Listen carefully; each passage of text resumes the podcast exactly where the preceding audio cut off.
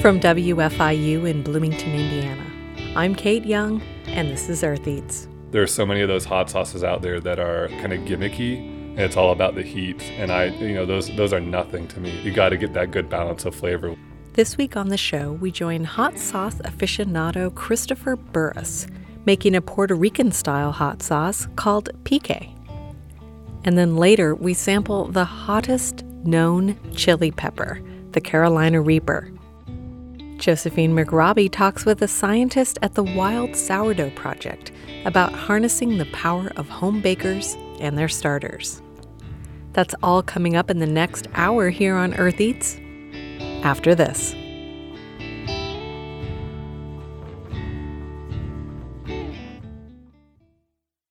Earth Eats is produced from the campus of Indiana University in Bloomington, Indiana.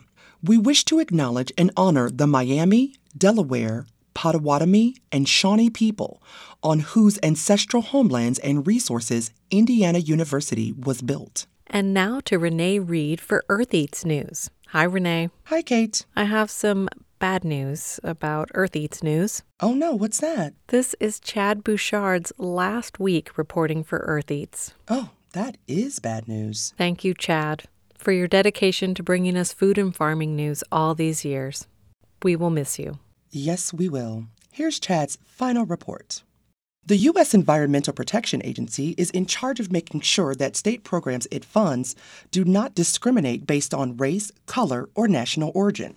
But a new report from the agency's own Office of the Inspector General highlights what was already long known. State environmental agencies do not protect citizens from discrimination, and the EPA does not hold them to account. Title VI of the Civil Rights Act of 1964 prohibits the use of EPA funding for agencies or programs that discriminate, but most state agencies fall far short of the effort needed to prevent environmental discrimination, which includes violations such as allowing polluting facilities to set up shop in predominantly black communities. Notoriously toxic hog farm feeding operations called CAFOs are among the kind of agricultural polluters found in areas with residents who are disproportionately black, indigenous, and people of color. A 2002 study found that in North Carolina, one of the country's top pork producing states, swine CAFOs are located disproportionately in low income and African American communities. A Duke University study in 2016 found that CAFOs are a breeding ground and magnifier for virus outbreaks, such as seasonal flus, that often jump to nearby populations. The EPA has not ruled any CAFO complaints to be cases of discrimination. The recent Inspector General report found that 43 states lacked at least one crucial element on the EPA's list of non discrimination criteria. The EPA responded by saying the report did not include improvements the agency has made over the last three years, including a new strategic plan, faster response to complaints, and more training. The agency's past shortcomings on enforcement of the discrimination law have been well documented. In 2015, the watchdog group Center for Public Integrity reported that the EPA had dismissed 95% of all complaints since 1996, with 162 cases rejected. To date, the agency has only ruled once that discrimination took place. That case involved Michigan's Environmental Agency's hearings about a wood burning facility built in a majority black neighborhood in Flint. The complaint said hearings were held 65 miles from the affected neighborhood, were guarded with armed personnel, and prioritized white over black commenters. The incident took the EPA 25 years to investigate and rule. In August of this year, a black EPA employee filed a lawsuit in California alleging discrimination, retaliation, and a hostile work environment. Meanwhile, in September, the EPA postponed training on environmental discrimination against communities of color and low income communities after a White House order calling for agencies to stop training involving what is described as anti American propaganda. The Trump administration has made several moves that racial justice advocates say harm communities of color, including a rollback of rules that once required environmental impact reports to analyze how pollution from construction projects would combine with other pollutants in a surrounding community. Find Chad Bouchard's full story at eartheats.org. For Eartheats News, I'm Renee Reed. This is Kate Young. I'm here with Chris Christopher Burris. Do you prefer to go by Christopher? I, I go by either one. Okay, you're not like offended by no, one whatever's more efficient at the time or whatever. That's Chris Burris for you. He's a pretty easygoing guy, and he likes hot peppers a lot. That's why this summer, when a farmer handed me a Carolina Reaper pepper, I wanted to ask Chris to try it with me. Carolina Reapers belong to a class of peppers known as the super hots, and they are currently listed as the hottest pepper available, testing at around 2 million Scoville units, which is how the hotness of a chili pepper is generally measured. But before I get too far into the Reaper testing, I want to take you back to last fall. You may recall a story with Christopher Burris learning how to make pique, it's a Puerto Rican style vinegar based hot sauce. We'll start there. My name is Christopher Burris. I'm an employee of WFIU and a lover of hot sauce. The word amateur has its roots in the French word for love. An amateur does something not for pay, but because they enjoy doing it. Christopher Burris is an amateur hot sauce maker. In fact, you might say he's a novice. I'm going on my first journey today of starting to make my own hot sauce. And I'm starting with a kind of hot sauce called pique, which is a really simple hot sauce to make that comes from Puerto Rico. And at its most basic form, it's infusing vinegar with chilies. It's really the kind of hot sauce that is homemade that you mostly see on the table and in people's kitchens, and everybody has their own version of it. And so that's what I wanted to start with because it's so simple and there's a lot of different things you can do. Wait, so you say you're seeing on, on everybody's table? I never see it. yeah, yeah, I guess hot sauce lovers tables. Yeah, I did. I do have a kind of a story that I know that my great grandfather loved pique and uh, when I told my mom that I was gonna make this stuff, she was like, "Oh yeah, you know, he used to have a bottle of that stuff all the time. He took it around with him everywhere, put it on everything." And so, kind of continuing a little bit of a family tradition here as well. All right. So, what are we starting with in terms of the chilies? Sure. So, I'm going to make two different kinds of pique. The first one, and the one I'm honestly looking forward to the most, uses habaneros. I love the habanero pepper. It's my favorite pepper. I love the flavor of it. I love the heat level of it. I love the color of it, just everything about it. And so, the most traditional pique that I'm going to make, which is white vinegar with some herbs and then the habaneros, that's going to be my first one.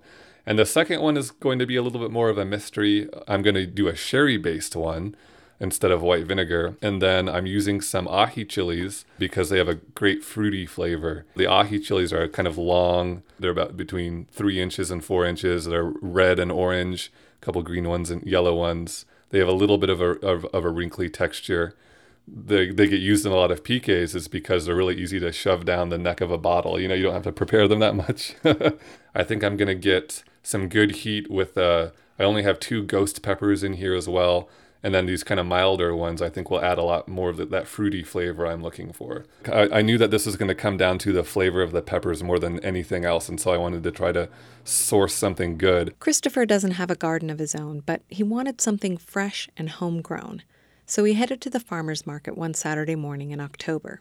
I had a really fun morning just going around to all these different vendors and talking to them about their peppers and about uh, it's not just heat level it's like you know fruity tasting peppers versus grassy tasting peppers and whether or not you prefer one over the other and so I got a mixture here. You know, the uh, habaneros have a little bit more of that grassiness. There's a little fruitiness there as well, but these uh, these ají are, are definitely on the fruity side of things. And so it was really fun just to kind of go around and you know treat peppers in the same way that you talk about wines. Since it's not cooked, you can make pique directly in the bottle that you plan to serve it in. It becomes kind of a table piece. You have it on your table, and uh, when people talk about making pique they often it's interesting they also talk about the visual component of it that you want to make sure you get a lot of different colored chilies so that you know when people look at the pique they they like how you know they like the way it looks. They see how vibrant the colors are. So there's a taste aspect to it as well as a visual component. I like that about it too Christopher is using one liter flip top spring seal glass bottles with airtight stoppers. And so we need to prepare the spice mixture that we're going to use first. I've got about nine to 10 cloves of garlic here. And um, I've got to get these peeled. You ever seen this, the two bowl method for peeling garlic? Yeah, let's see it. Okay. What's, what, what's it involve? Yeah, so you take two same size mixing bowls, like uh, like good metal bowls, it's just classic and then uh, put all your your garlic in it, and then you're going to put the two bowls on top of each other so that the garlic is fully enclosed. And then you're just going to shake it up and down for about 20 seconds. So I'll do that.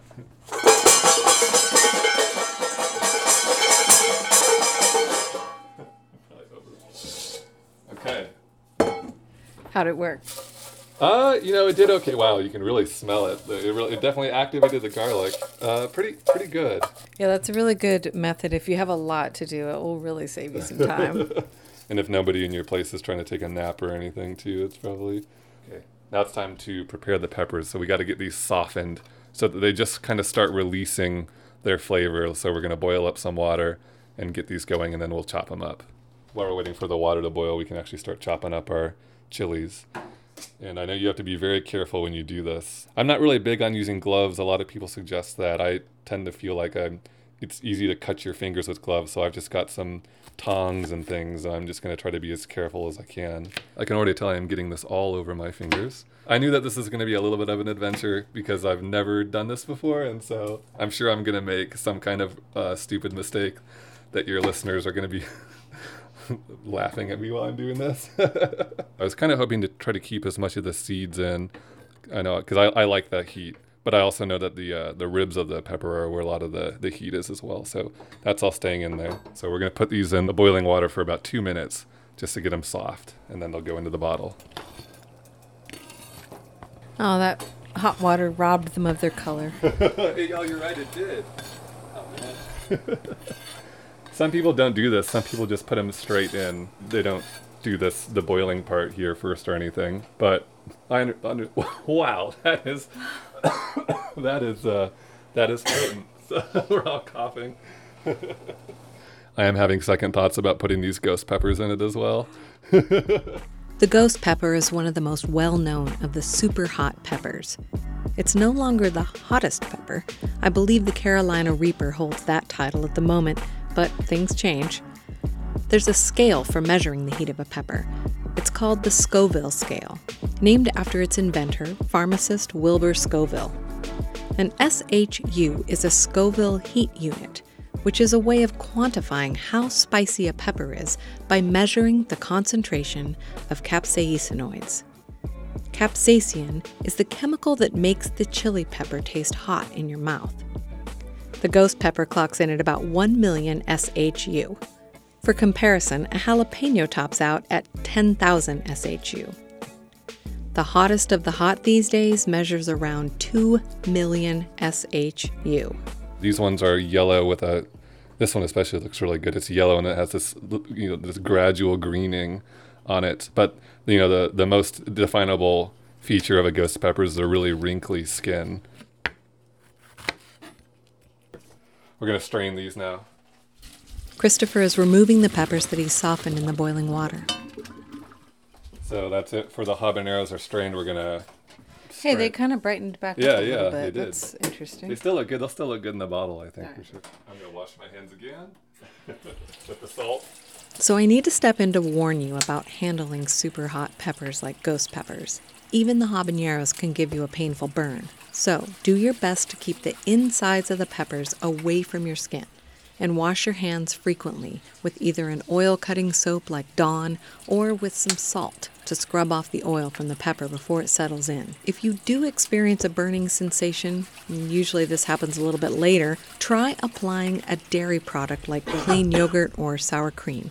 It's the only thing that's ever helped me.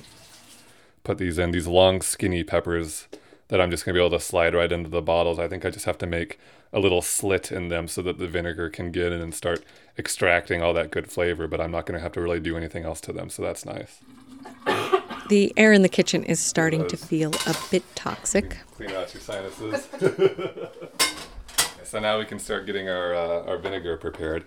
And the vinegar you actually want to heat a little bit as well. Again, this is an optional step. I'm just going to go ahead and do it just because I I think it makes sense that it you know the heat would kind of allow the ingredients to start activating. So I've got white distilled vinegar, and we're just going to warm it a little bit, not enough to boiling. While we're doing that, we'll go ahead and kind of pour our spices into the bottles. For this recipe, I kind of have an idea of this one being ready around the holidays, and so having it being kind of like a, a sauce for some foods that you might have around the Christmas or Thanksgiving, and so turkey and ham and and those kinds of flavors. And, and so I thought about adding some clove because I I have seen a couple piques that have clove in them. I know you have to be pretty careful with the am- amount of clove that you put into something because it's a pretty strong spice. Sherry goes in next. I'm not using a particularly nice sherry. It's not cooking sherry, but it's a pretty inexpensive one because we're stuffing a bunch of peppers in it. So, So the sherry one is done. He's got the peppers, a few cloves in there, and then he's topped it off with sherry. For the habanero one, he's added garlic. I've got some thyme here that I also thought I would add. I really like the flavor of thyme. I think that'll also look really good in the bottle afterwards. Yeah, it's very attractive. vinegar and our sherry are both bottled. We've got all the spices we're going to put in, except I did almost forget black pepper, black and white peppercorn, another one of my absolute favorite spices. I know it's simple, but I'm one of those people you can never have enough pepper on, on anything. And this is another one that I'm just going to add to the vinegar. I'm not going to add any of it to the sherry.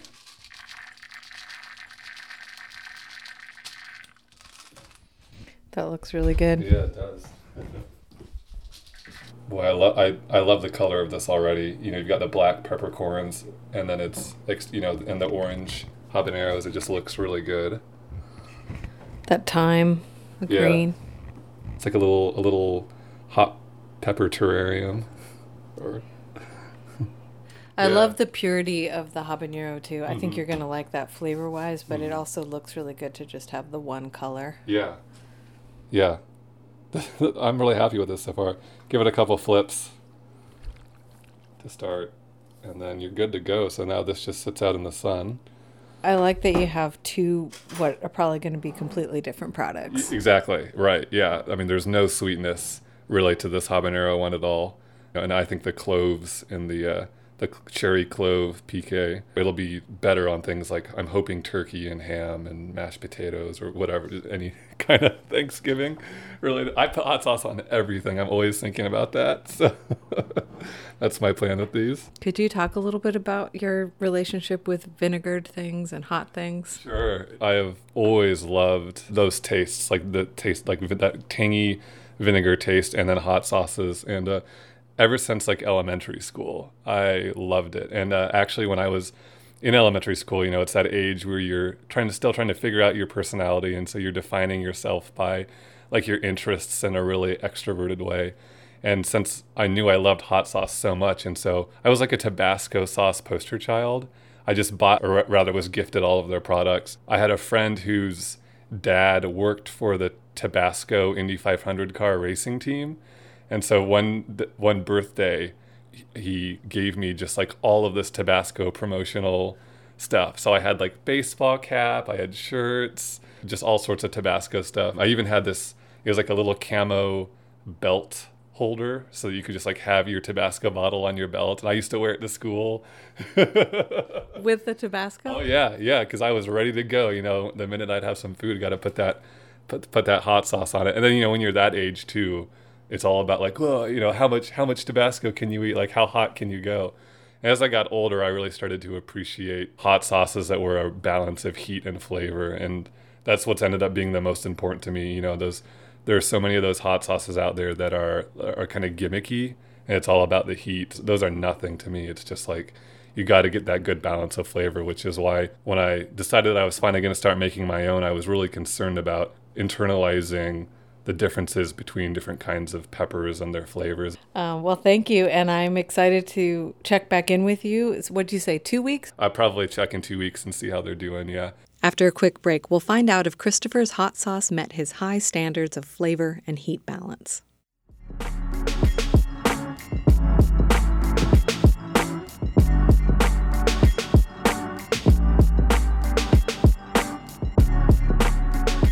Earth Eats, I'm Kate Young, back with Christopher Burris to give that hot sauce a taste.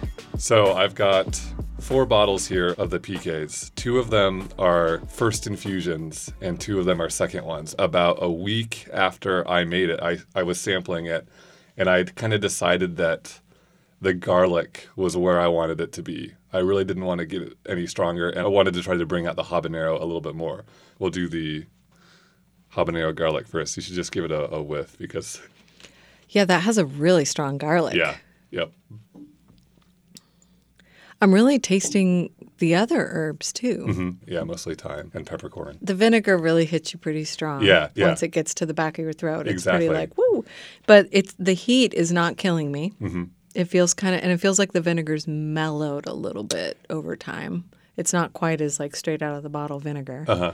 This is infusion one of the sherry. It's sherry ají chili and a little clove. Smells totally different. Wow. Okay. so it starts out sherry, Yeah, then it goes clove, and then it goes ghost, heat. ghost pepper. Ghost yeah. that one. That's incredible. That one has ended up being my favorite. It is. It's. Com- I was completely unexpected, blown away by what it tasted like in the end. I I love it personally. I think it's really interesting. I've never tasted anything like Mm-hmm. it. And yeah, that that heat is pure. Okay, let's do the infu- the, the second infusions Okay. here because they're a little different. Okay, so num- this is the habanero, the second infusion habanero. You can already see the difference. It's it's a little lighter. I think you accomplished your goal. Yeah, The garlic is definitely diminished, and you're getting that fruity yep, habanero thing going on. yeah. That's why I, I like this one more. I mean, the other one is good. It's just it's a different sauce. Yeah. And this is the this is habanero. The other one's garlic. But how incredible to get two sauces out of one bottle. Yeah, exactly. It's the same bottle that we started with, but uh, This is the sherry second infusion. yeah, It's still working. yeah.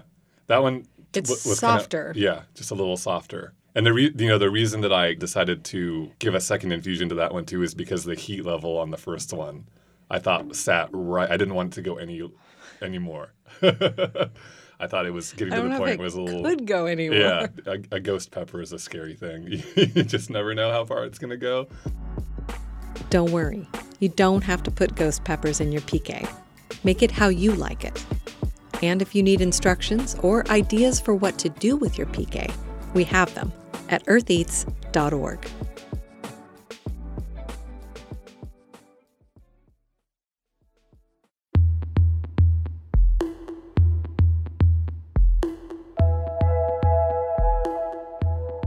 Kate Young here. This is Earth Eats.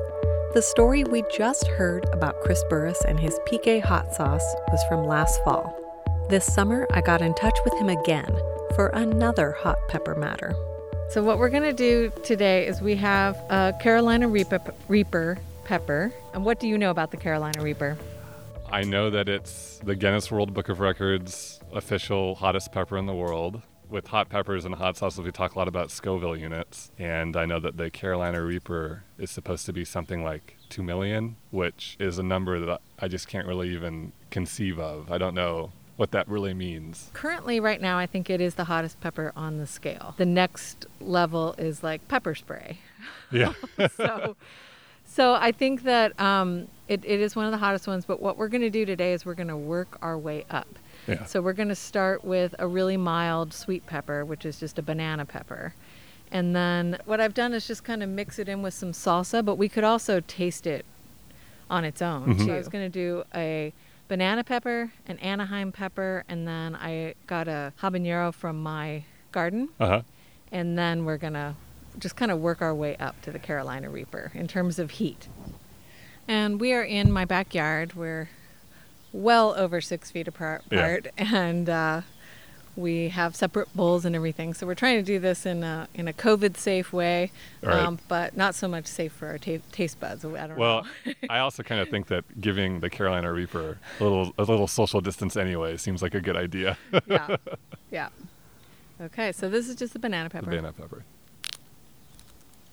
I feel like I tasted more chip than than pepper. than pepper. Yeah, to me, I mean, to me, that is you know that's that grassiness. It's kind of Oh yeah. that. It's that. It's like the standard grassy taste there with the banana pepper. You know, a little heat, but I, I, I that's what I taste at least. Next in line was an Anaheim pepper, or what I think was an Anaheim pepper. It's a green chili. There's I'm not getting the heat at all. Like this So is this is the kind that you could put into salsa that you're giving to kids and they're going to taste peppers a little bit, but Yeah. they're not going to burn their mouths. Sure. Would you call this on the grassy or fruity? This is still this is still grassy to me a little bit. I think.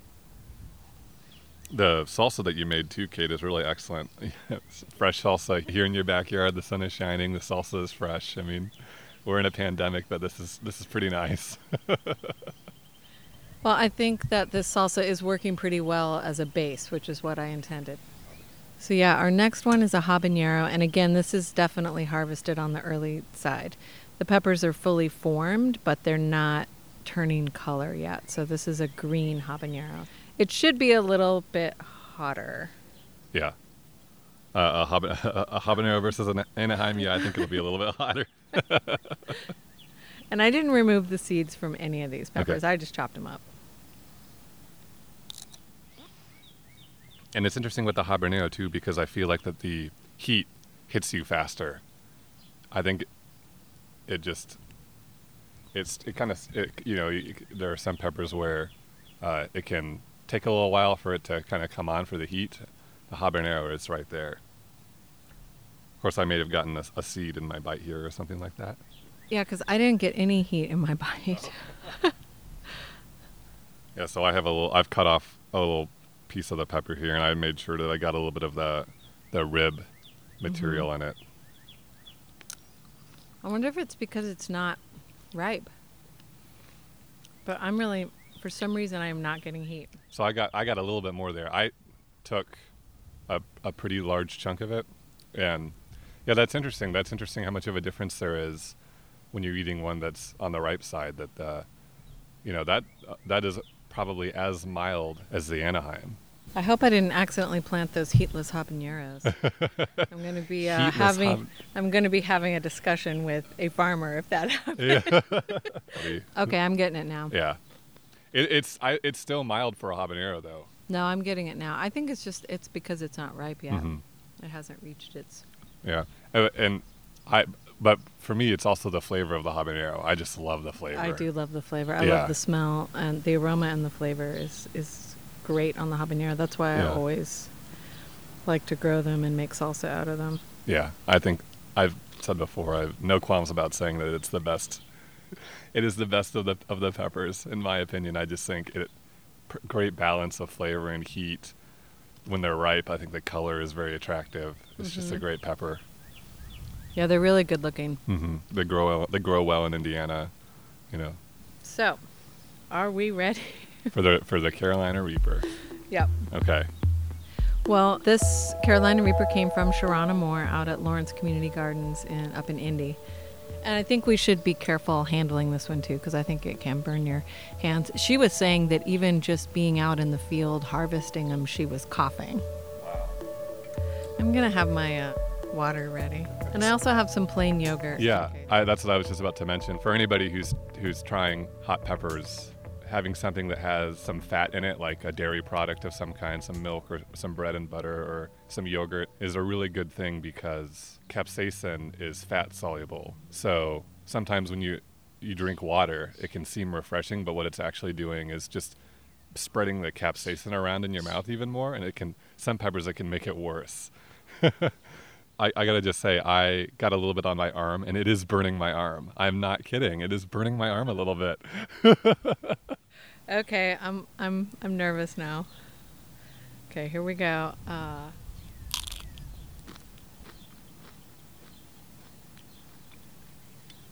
um, I'm not tasting. Yeah, I think I need a little bit more. I'm not really getting anything. How can that be? Okay, I've cut myself a little bit more of this pepper with rib and seed. And you're just gonna eat it plain I'm gonna try. This is what some might consider to be an, an like idiotic amount of this pepper, but maybe not. So that pepper has absolutely no heat. I did get a little bit of irritation, as I said, on my arm when a little some fell out, but that, that piece, of, that piece that I just had is not not a hot. That is not a hot pepper. She must have been mistaken. She Yeah. must have just grabbed me the wrong one. oh man, underwhelming. it's just so funny because you know we're sitting at this table and there's there's water, there's yogurt. I brought like an iced coffee because I knew it had fat in it. There's sparkling we're water. We're totally ready for we're this intense experience, and it's like, hmm, not tasting much there. oh, uh, that's so funny. I wonder okay. if the ripeness or lack thereof has anything to do with it. Do you th- I wonder if it's a pepper that heats up really late. I, I just don't I know. Mean, I wonder too, and I would like to research that a little bit because I do know that my habaneros are usually much hotter than this one, and this uh-huh. is an underripe habanero for sure. Well, Chris, I want to thank you for coming and trying this uh, uneventful chili pepper with me. I mean, I'm I'm never going to turn down an opportunity to just sit in the back garden, as I said, and and enjoy some peppers. And the flavor is still good. I mean, there's not all it's not all a disappointment to be sure. The salsa is excellent. I will definitely be on the lookout this summer to see if I can get a hold of one and have you come back and we'll try it again. Yeah, I mean, I think it it kind of lifts up the the intrigue of it even more. It's it's kind of slipped through our fingers this one time, but maybe next time, and then and then it'll just be all this regret. It's like, why did we pursue this pepper when it's burning a hole through our stomachs? exactly. All right. Well, thank you, Chris, and let's just uh, dig into the rest of this salsa. That sounds good. It was disappointing, but I set my sights on finding a Carolina Reaper before summer's end. I reached out to Susan Wellsand, also known as the Chili Woman, to see if she could hook me up. We'll get back to our quest to taste the Carolina Reaper later on in the show.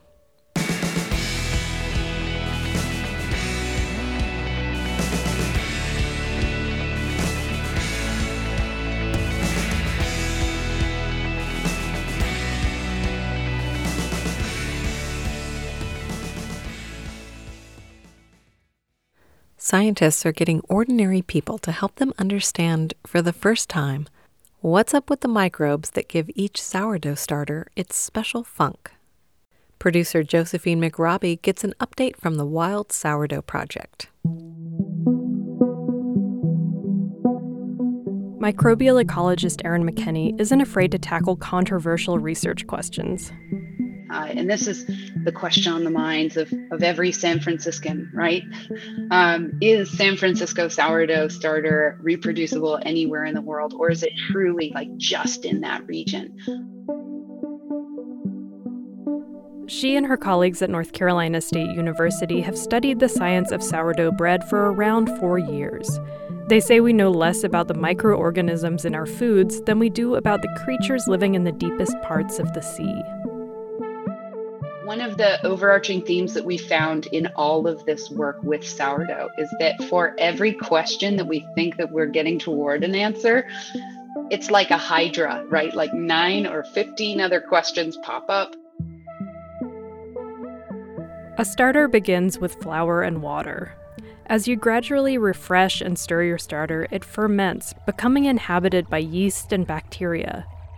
Bakers all over the world know that at 10 to 14 days old, after you've been growing your starter from scratch, it by 10 to 14 days, it has developed from glorified paper mache paste to something that's bubbly and alive and that will leaven your bread, right? It, it won't make a rock cake.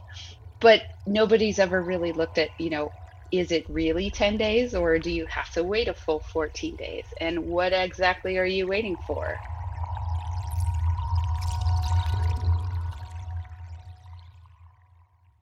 A recent project, Global Sourdough, worked with citizen scientists around the world to analyze the starters that people already had in their homes to see what role geography plays in composition. For instance, it's commonly said that the fog and temperature in the Bay Area has a noticeable effect on local loaves.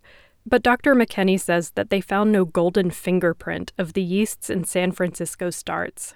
Um, and I think that that has to do with you know each person managing their sourdough starter separately. And we we don't really live in our outdoor environments that might drive the distribution of those yeasts or, or of those fungus right? We live in these glorious caves that we've built ourselves.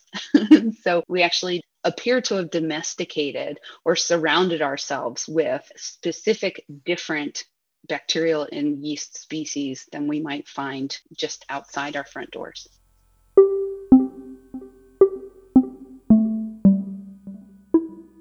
People around the world have starters that they've been cultivating for years. So the Global Sourdough Project was working with a data set that had a lot of uncontrolled variables. In April of this year, during the onset of COVID in the US, the team decided to start fresh. We saw the entire world started growing starters and making sourdough bread once we were all at home. Um, and we thought, this could be a marvelous opportunity one to engage folks who are already like playing with bread. Um, to also gather some data or take pictures of their starter and who doesn't love doing that anyway. But if we can leverage that information for scientific knowledge that's an incredible opportunity. And and two it gives us an opportunity to ask some questions and begin to address some of the questions that got opened up the last time we tried to study a different aspect of sourdough. The Wild Sourdough Project invites participants to begin a sourdough starter and to track how quickly it grows over 10 days. They also note the location, the flour brand, and if they use tap or bottled water. And they document the scent of the starter. How do you quantify smell? The project provides an aroma wheel, it's based on research conducted in a Danish lab. Do I get like grass? Is it fresh grass? Is it fermented grass? Do I get fruits? What types of fruits does it smell like? Am I getting grain? What types of grain? Or is it more like porridge? Or is it like a toasty grain? Um, and they then grouped all those different smells into super categories. So far, over 1,700 people have made starters, each doing their part to contribute to the creation of knowledge.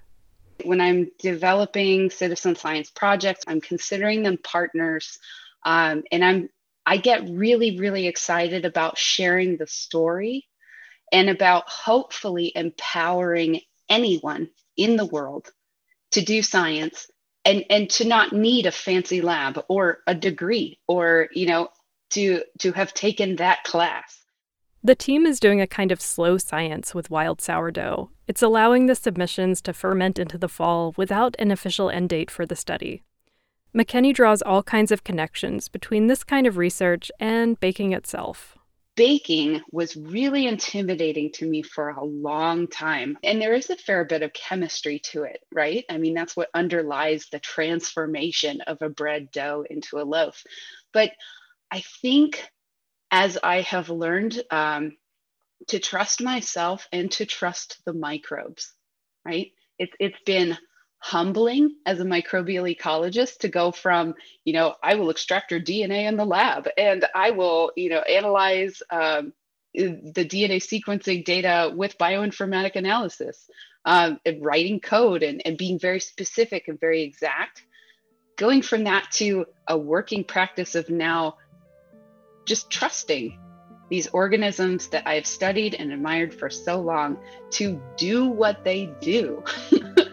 you know, what do bacteria need? They need food, they need water, they need warmth, they need space, right?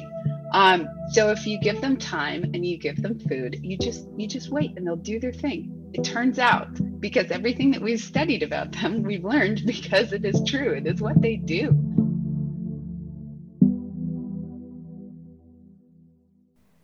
That story comes to us from producer Josephine McRobbie.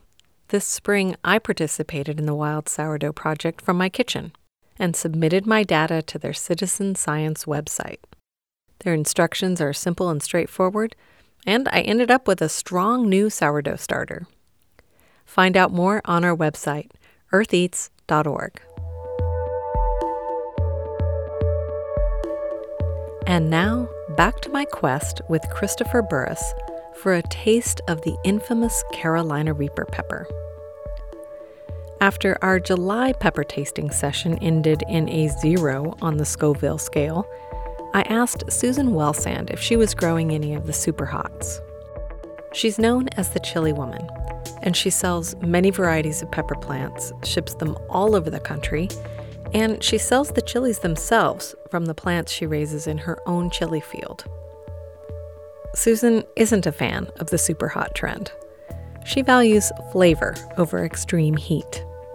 To me, they've crossed a line from being a food source to being a chemical. And when you cut open a habanero, there's that wonderful aroma, and mm, you just kind of breathe it in. And when I cut open these super hot peppers, like a ghost pepper, or scorpion, or a reaper, I get a chemical smell. I grow some because people do want them, and I sell the plants in the spring, and they're really popular. When I contacted her in July, she told me she should have some reapers ready in the fall. In late August, I got a message that she had some groundhog troubles and the reaper plants were damaged. She hoped to salvage some peppers and she would let me know. Farming is always unpredictable, and this year seemed to be the year of animal trouble out at Susan's farm. A hawk got to several of their chickens. We've trapped raccoons, we've trapped groundhogs, we trapped the white skunk the other day, and I went to pick in the chili field, and uh, the electric fence had gone off, and the deer had done a lot of damage in there. Um, and when I went out to see the damage, I realized there was a lot of down below damage too, and it was from a groundhog. And we have electric fence around there, and we have chicken wire wrapped around the sides of the fence to keep rabbits and stuff out. So we figured something was digging underneath. And there's a tool shed out the side of the chili field, and it had dug all the way, tunneled all the way under the tool shed and come up in the chili field. So we got a groundhog right away. We trapped and I still had damage. So Terry put trap back right on the tunnel and came back out and had the biggest groundhog I've ever seen. He could even like move around in the trap. And he was mad. He was so mad he rolled the trap over four times and took a whole bunch of plants while he was doing it. But we haven't had trouble in the chili field since then. But through all the trials and tribulations, Susan managed to rescue a single Carolina Reaper chili pepper, and she saved it for me.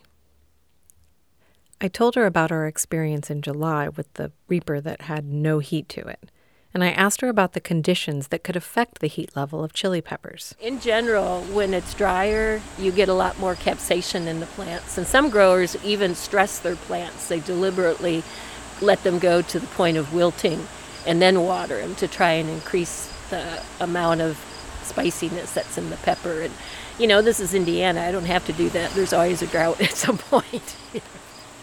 so sometimes even like your jalapenos will be really hot. So you, that's why it's hard to know or to control or to be able to predict completely what your peppers are going to taste like. Mm-hmm. But that's also kind of the fun of them too. Susan also grows some of the heatless habanero varieties. Yeah, so they look hot, but they're not. I did have a prankster at market one time as a little kid, and um, I saw her do it, and she switched my signs on at market. So what do you mean? She she saw that you had hot habaneros and sweet habaneros. Yeah. Wow, just as a prank. Yeah. Well, I assume so. Susan assures me there are ways to tell the difference. The super hot ones tend to have that warty skin, so they look really evil. And reapers have that little tail on them. Oh, that's how you can tell. I left the Chili Woman's farm with my solitary, devil tailed Carolina Reaper. It was time to meet up with Chris again to give this Carolina Reaper tasting another try. Remember, Chris Burris has a history with hot sauce and hot peppers. I talked about when I, when I was doing the pique how my mom's grandfather used to make pique, but on my dad's side, uh, his dad was a, a huge gardener, and he used to grow hot peppers to show at the county and the state fair. He didn't like to eat them; he just liked to grow them. But he had this thing called the Red Badge of Courage Club, which is he also had a hobby where he used to make badges and pins and things. And so he would make these red badge of courage pins and then give all of his habaneros to his friends. And the idea was is that if you could eat a whole habanero you would get a red badge of courage and you'd be in the red badge of courage club. It was just an excuse to be able to make these badges and kind of get, get rid of these peppers. But it was definitely my first memory of having a, a, like a super hot pepper So you did it? Yeah, I did it. I was probably like eight or nine years old, and I, I was at that point I was already like a Tabasco sauce poster child, but I hadn't really, you know, gone in on the peppers, which is a, is a whole nother level. You will never get the true experience of heat until you just eat a hot pepper raw. That's what the Red Badge of Courage Club is all about too. but Chris has never tried a Carolina Reaper, understood to be the hottest pepper currently available. Today's the day. Like before, we built up towards the super hot by tasting some sweet habaneros, which have the habanero flavor but no heat. And then we tried one of my traditional habaneros from the garden, a ripe one this time. I might have taken too big of a bite of that one. Oh, okay, I'm going. you seem totally fine. I'm dying over here. Woo! I mean, it's it's spicy. You have to be totally relaxed when you do this because if you accidentally have a little hiccup or you swallow oddly, I mean, you're just going to regret it. I mean, you can hear the difference in my voice. Yeah, I'm kind of dying over here. Yeah, you took your gla- you took your glasses glasses off. I've already got the hiccups. Boy, if this is how it's going to be with crying. the habanero, we're going to be in trouble. I'm crying. I have tears running down my face. After I calmed down and cleared my palate, it was time to finally sample the star of the show a ripened Carolina Reaper. Slicing into it, I noticed the beautiful coloring. It's gorgeous. Yeah. That, that smells hot. It smells like a ghost pepper to me. I'm so scared right now. I decided to start with a cautious bite from the tip of the pepper, which doesn't have as much heat. I felt a slight numbing sensation, and then we moved into the full body of the pepper. Mmm, there's a sweetness on the There it is. edge. Wow, what a flavor. Wow. Oh, that's so strange. I I'm still getting that numbing and it's almost more complete, like it's it's numbing my whole tongue. It tastes um I mean, oh as it's reaching other parts of my okay, that's that's spicy. I don't think we got the full effect No. because that is not as okay. it's coming on slow. I mean, every place that it has touched in my mouth is it's burning in a way that it wasn't even for the I didn't oh You know, it's a different heat than the habanero to me. It's like it's very different for Yeah, me. it's but it's also the way I'm ingesting it because the other one I just kind of started chewing on it and it was in the back of my throat ah, immediately. man, it's getting worse. Yeah. Oh man. it's like it's white hot for me right now. Like that is the image in my mind. It's it's rough. Oh man. White hot. It's it's like giving me butterflies like a little bit. Wow. I don't think I was bold enough. So I probably need to take a little more. The places, like I said, where it has touched are numb. Wow, You're so lucky. now I'm- you I'm- have streams streams of I'm, tears I'm, I've coming got down. tears coming down my face.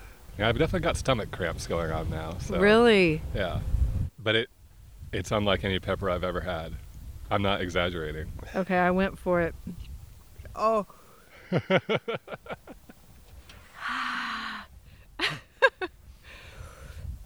It's like as you try to breathe, you can. It's like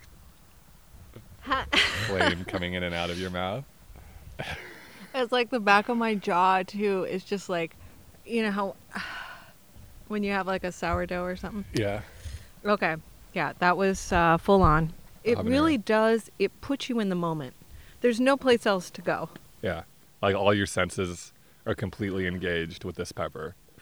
All of them, because you know, you. Uh, for me, I you know, stre- I was streaming tears, running nose. It's like it's yeah, the heat. I mean, it's you're exactly right.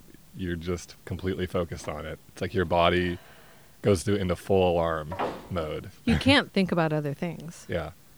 And I do actually feel like very relaxed. I'm starting to feel a little bit of the euphoria that comes with pepper eating. Yeah, exactly. I, think I mean, like- it's not. It's it's coupled with the pain that's still present, yeah, but there is that kind of wave of like yeah, like a something, or- relief of some kind that makes you feel pretty good.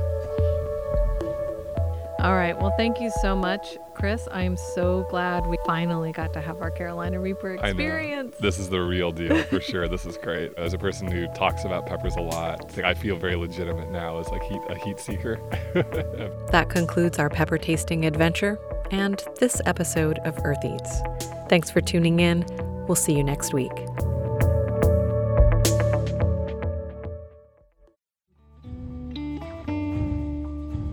The Earth Eats team includes Eoban Binder, Chad Bouchard, Mark Chilla, Abraham Hill, Josephine McRobbie, the IU Food Institute, Harvest Public Media, and me, Renee Reed. Special thanks this week to Christopher Burris, Susan Wellsand, and Erin McKenney.